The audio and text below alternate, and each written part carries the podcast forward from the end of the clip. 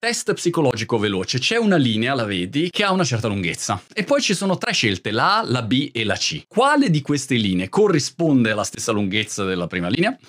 L'ovvia risposta è che la linea C è proprio lunga uguale, non si sbaglia. Infatti, il 99% delle persone che rispondono in solitaria nel buio della propria cameretta a questo test rispondono in modo corretto, l'1% sarà ciecato. Ma, e questo è il dato curioso, il 38% delle persone che fanno questo test insieme ad altri, se quegli altri sono degli attori che volutamente danno delle risposte ad minchia sbagliate, a quel punto anche loro danno una risposta sbagliata. In altre parole, la paura del giudizio della massa porta a una distorsione del giudizio, che è veramente una brutta bestia.